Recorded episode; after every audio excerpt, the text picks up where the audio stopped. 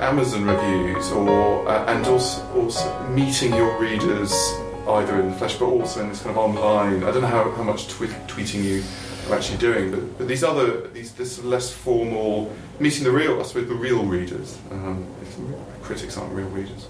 Do you enjoy that So, like doing events, um, that sort of? the raised eyebrow just pushed the poison that you no, no, no, no. I was, I was thinking. I, I, I was thinking of the part in the, in the Bone Clocks where um, Crispin Hershey, having ignored um, this clinging, needy, would wannabe fan for th- throughout that section, Mm. eventually gets killed by her. The poetry, Um, the poetry writing. I- yes. Um, Oh, um, uh, her name is a pun on Forster. Actually, it's um, uh, so Soleil. Um, Soleil Moore. Soleil So Moore. It's Miss S Moore, Uh-huh. Mrs Moore. Yeah. Sorry, to put the, yeah.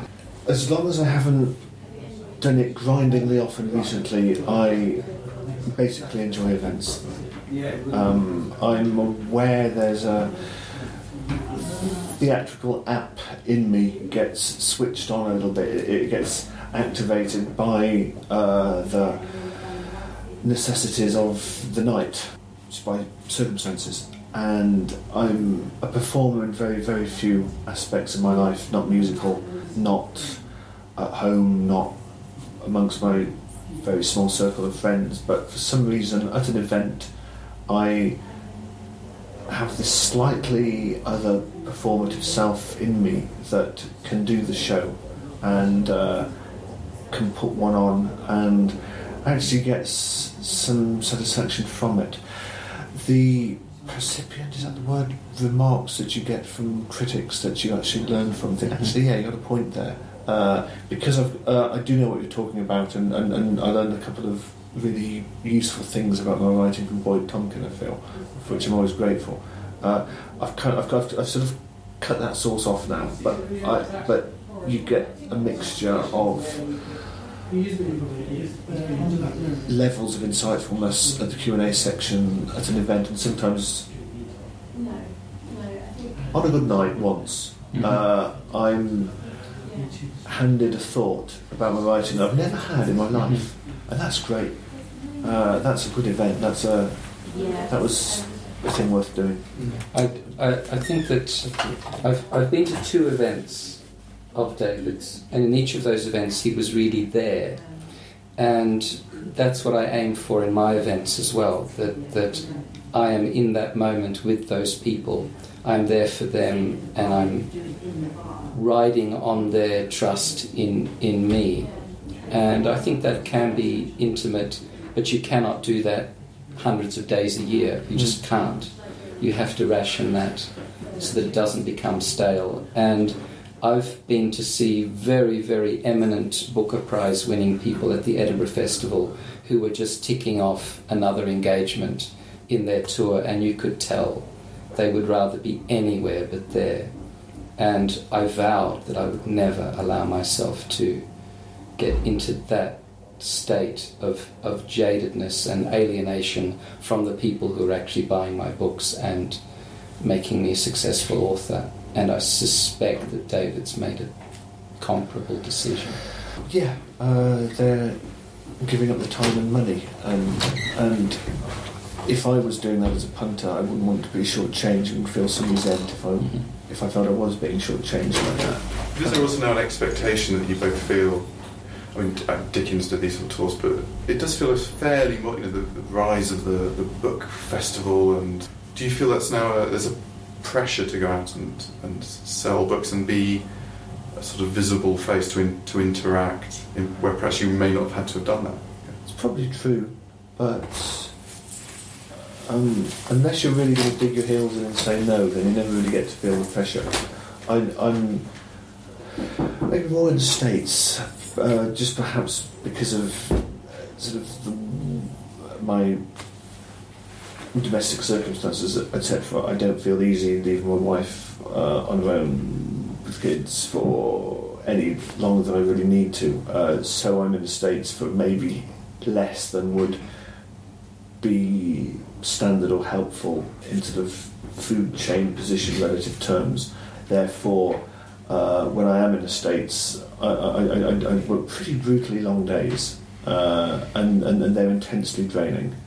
Uh, again, I'm slightly answering the question you haven't asked, but um, I, f- uh, I find that quite hard work when when it's airport bookshop hotel, airport bookshop hotel, and and you're getting back full of adrenaline to your hotel at about 11 because the signing queues Mhm. are not that they're longer than they were when we started out right uh, and uh, and you're not really getting to sleep till one and then you've got an you've got a 7.30 flight from an airport 45 minutes away and you have to be there an hour ahead so you're getting up at five for two or three or four nights before you get a decent lie in that that's that's probably harder work than I've than I ever otherwise do. I mean, Mm. it, it's it's not being a slave on a Thai prawn fishing boat. It's not being a Nepalese stadium worker in Qatar. However, that's that's borderline really t- kind of hard. But but it's not the fault of the people who've bought, who've spent thirty dollars on your book and are not doing anything else leaving because they couldn't see you. They mustn't know that. Mhm. I, I, I saw, uh, I read an interview with Paul McCartney saying it's his job to perform yesterday as if he wrote it 15 minutes ago. Uh, and, and, and like that's his job. But, well, he's, Maybe I would nice to do I it, wouldn't go to see Paul McCartney much as I love the Beatles and I love yeah, yeah, yeah. Ram and whatever but- Yeah. because I don't want to hear yesterday Yeah, because yeah, I yeah. know that he's performed it sixty zillion Yeah, yeah, times. yeah, yeah, yeah. Yeah.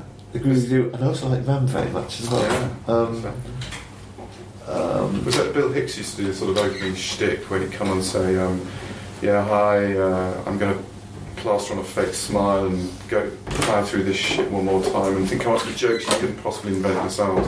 And there's that sort of feeling of having to do it night off. But that's but you live for that. But Mm. it's different for writers. I mean, it, is it also the sense? I mean, we've, we've wanting something of you and wanting to know. You know, talking about the death of your wife and incredibly personal things and. And, and, and there's something, but there's something about a relationship with a book and with a writer that is intimate, perhaps in a way that it isn't even with Paul I'm I'm all right with that intimacy, but in the same way that I wouldn't visit a different household each night and talk about Eva's death and how I feel about it and read my poetry out. I, I don't think it's appropriate to to do the literary thing every night. You you you have to have a balance in your life of of solitude and having intimacy with with people. The the airport bookshop hotel thing, the way I handled that. This is actually the third hotel that I've been in in the last five years or something, um, and I hate hotels, including this one. I stay with people. I, I say to my publishers, look, just find me someone who loves books, you know, who's either an employee of the company, a editor, sales rep, or whatever, or just someone you know, and I'll stay in their home. And that has pros and cons. The, the, the con is that you're having more emotional input because you're meeting people's kids and you're finding out what's you know what the deal is with Mm. with their kids and their sorrows and whatever the plus is that whatever hotels do to you is not being done to you um, I Yeah. remember when I met you and Eva uh, at Gothenburg for that. Um, there was a big book fair, and we were almost all in this like 26th floor Hyatt. Mhm. And Eva had found this funky little boutique guest house in downtown Mhm. Gothenburg with backpackers and Mhm. drug smugglers, probably. And, and, and, and well we did stay in a brothel in Greece Oh, really? Yeah, two o'clock in three o'clock in the morning when we needed to go for our flight. All the all the ladies were still up, obviously, so so they just knocked on our door to, to make sure we were awake. Which book was that for? T- I hope it was the Crimson Petal and White, but no. Uh, it was probably to do with the global novel that I wrote with a number of other authors.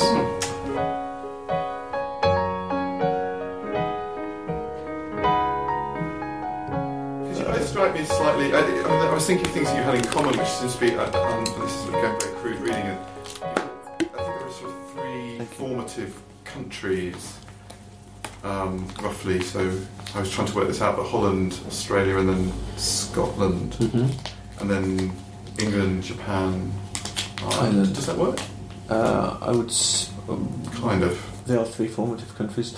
And then, but a sense of solitude as I mean, uh, and, uh, but, but you both sort of, if I'm right in thinking, you live slightly in the middle of nowhere, a long way away from annoying things that will buzz around your conscience. Is it, I, I I was trying to think of ways that perhaps you intersect or a way that just. Well, I, I ended up living in the middle of nowhere because of where Eva wanted to live. I mean, I'm a city kid. Um, and there's also the element of what place do you want your kids to grow up in, um, which may be a factor in David's choices, I'm not Mm. sure. My wife's the city kid and I'm the country kid. Um, but it's Ireland, so if it's not Dublin, Cork, or Limerick, it's it's all country anyway. Yeah. Uh, by by sort of industrialised country standards, at least. Um, a, a town for us is three and a half thousand. It's Clonakilty, and that's sort of where we do everything. Um, I, I, I didn't know you were a city kid. It's Melbourne. hmm Were you born in Holland? I was born in The Hague. Um, I mean, I don't remember it at all. Okay. What age did you move to? My parents immigrated when I was seven. And In that documentary of um, the, the um, that that charts program made only years and years ago, uh, the one that goes at the beginning, there's like a static burst. I'm not sure that I've ever seen it. Uh, you speak a bit of Dutch in that, Yeah. uh, and you also something that I I borrowed for myself and then for Hershey as well. Uh, they went into the caravan that you wrote, uh, Mhm. Crimson Petal Inn, Mhm. and they were poking around, and there was a little list of words that you had on the wall, yes, uh, words you shouldn't use, and on them was seam. that's right. And of course, um, Oh, it, yeah, circle. yes. That's when, you, when, when- that's you. oh right, Yeah. when Hershey's advising the creative writing students with their marvelously titled novel. Um, um, Thank you very much. yes, he's he's uh, gently trying to steer them away from seams. But yes, I, I go through all my text with the computer word search, looking for words like seams. What's the problem with se- seam? I know not seams, so I feel Hamletian. Mm. I mean, uh, uh, There, there, there, there are there are certain words that that appear to offer another level of profundity or nuance, which in fact are just filler. yeah. Um, It- it- they're literary filler. Um, they are precisely the sorts of words that the Stephen Kings of the wor- world would either not use at all or, or strike out um, in a disciplined fashion.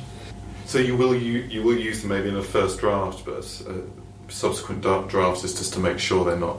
Uh, I only keep the ones where I really, really mean it, where it, it, Okay. it does a job that needs doing.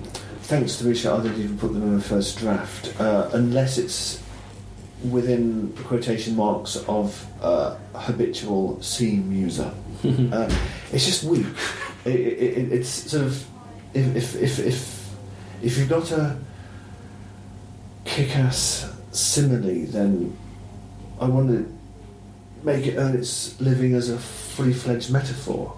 Uh, seam is um, it's a bit like Peter's overused inverted commas. It, it, it sort of it either is or it isn't. If it is, then back it to the hilt and leave seam like as if out of it.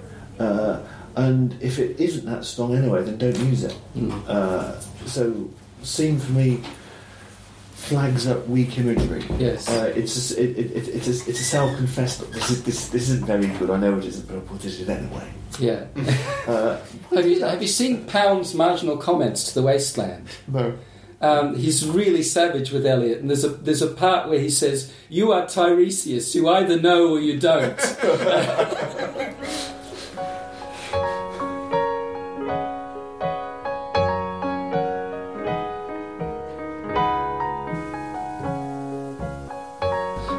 I, think also if, if you're writing a piece that has a certain tenor to it, say it's a very tranquil tenor, then you'll be tempted to use the word tranquil or eerie um, or serene or something. And if the text is quite long, there is a risk that you will have used the word tranquil a number of times, or eerie, or serene. And I think that's a problem, potentially, for the reader. If you're in a bad mood, it is difficult to read D.H. Lawrence, for example. Um, because when he thinks a word is apt, he just keeps using it. And you know, I don't want to piss my readers off in that way. Mm. It, it, um, it, the bubble of fiction. It makes you think there's a category of words that come into fashion and Mhm. you see them all over the place for a short time. Uh, the verb to shark was in sort of the plane came sharking over New York. It was, or um, um, thrum, the verb thrum, Mhm. T H R U M.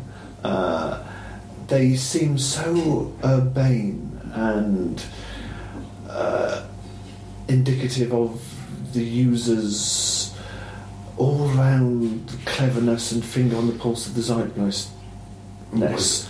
Uh, and you use them more than once, and for, it's like a needle in your eyeball, and that's taking you out of the narrative. It's Mhm, mhm. it's um the fiction is it's a suspension. It's a bubble. It's beautiful and shimmering, and all the colour, all those sort of oily colours you get when oil's in a puddle. That's what it is. It's magical, but it's easily popped. And Mhm. the job is to not pop it. People Mhm. actually want to believe it. People will sort of. Once upon a time, there were three little pigs. Really, Mhm. really, and that, that, wow, really, like sort of the, the wind's at your back, but books become mediocre or fail. Actually, worse than fail, become mediocre Mhm. because you've screwed it up. And one way to screw it up is to thrum. Three pages later, three pages later, she thrummed at his touch. Four pages later, Mhm. the dog's heart inside its rib cage was thrumming. It's, it's ah, pop, pop, pop, pop. Yes. But it's also the tranquil thing that you don't want. Also, at the same time, you don't want to tell the reader Exactly. this is Mm-mm. exactly Yeah, how yeah. it's been. Yeah. James, Oh, Hello, hello, hello. Yeah, sure. Hi. Road Road, by the way. Okay. Thank you massively. Sure,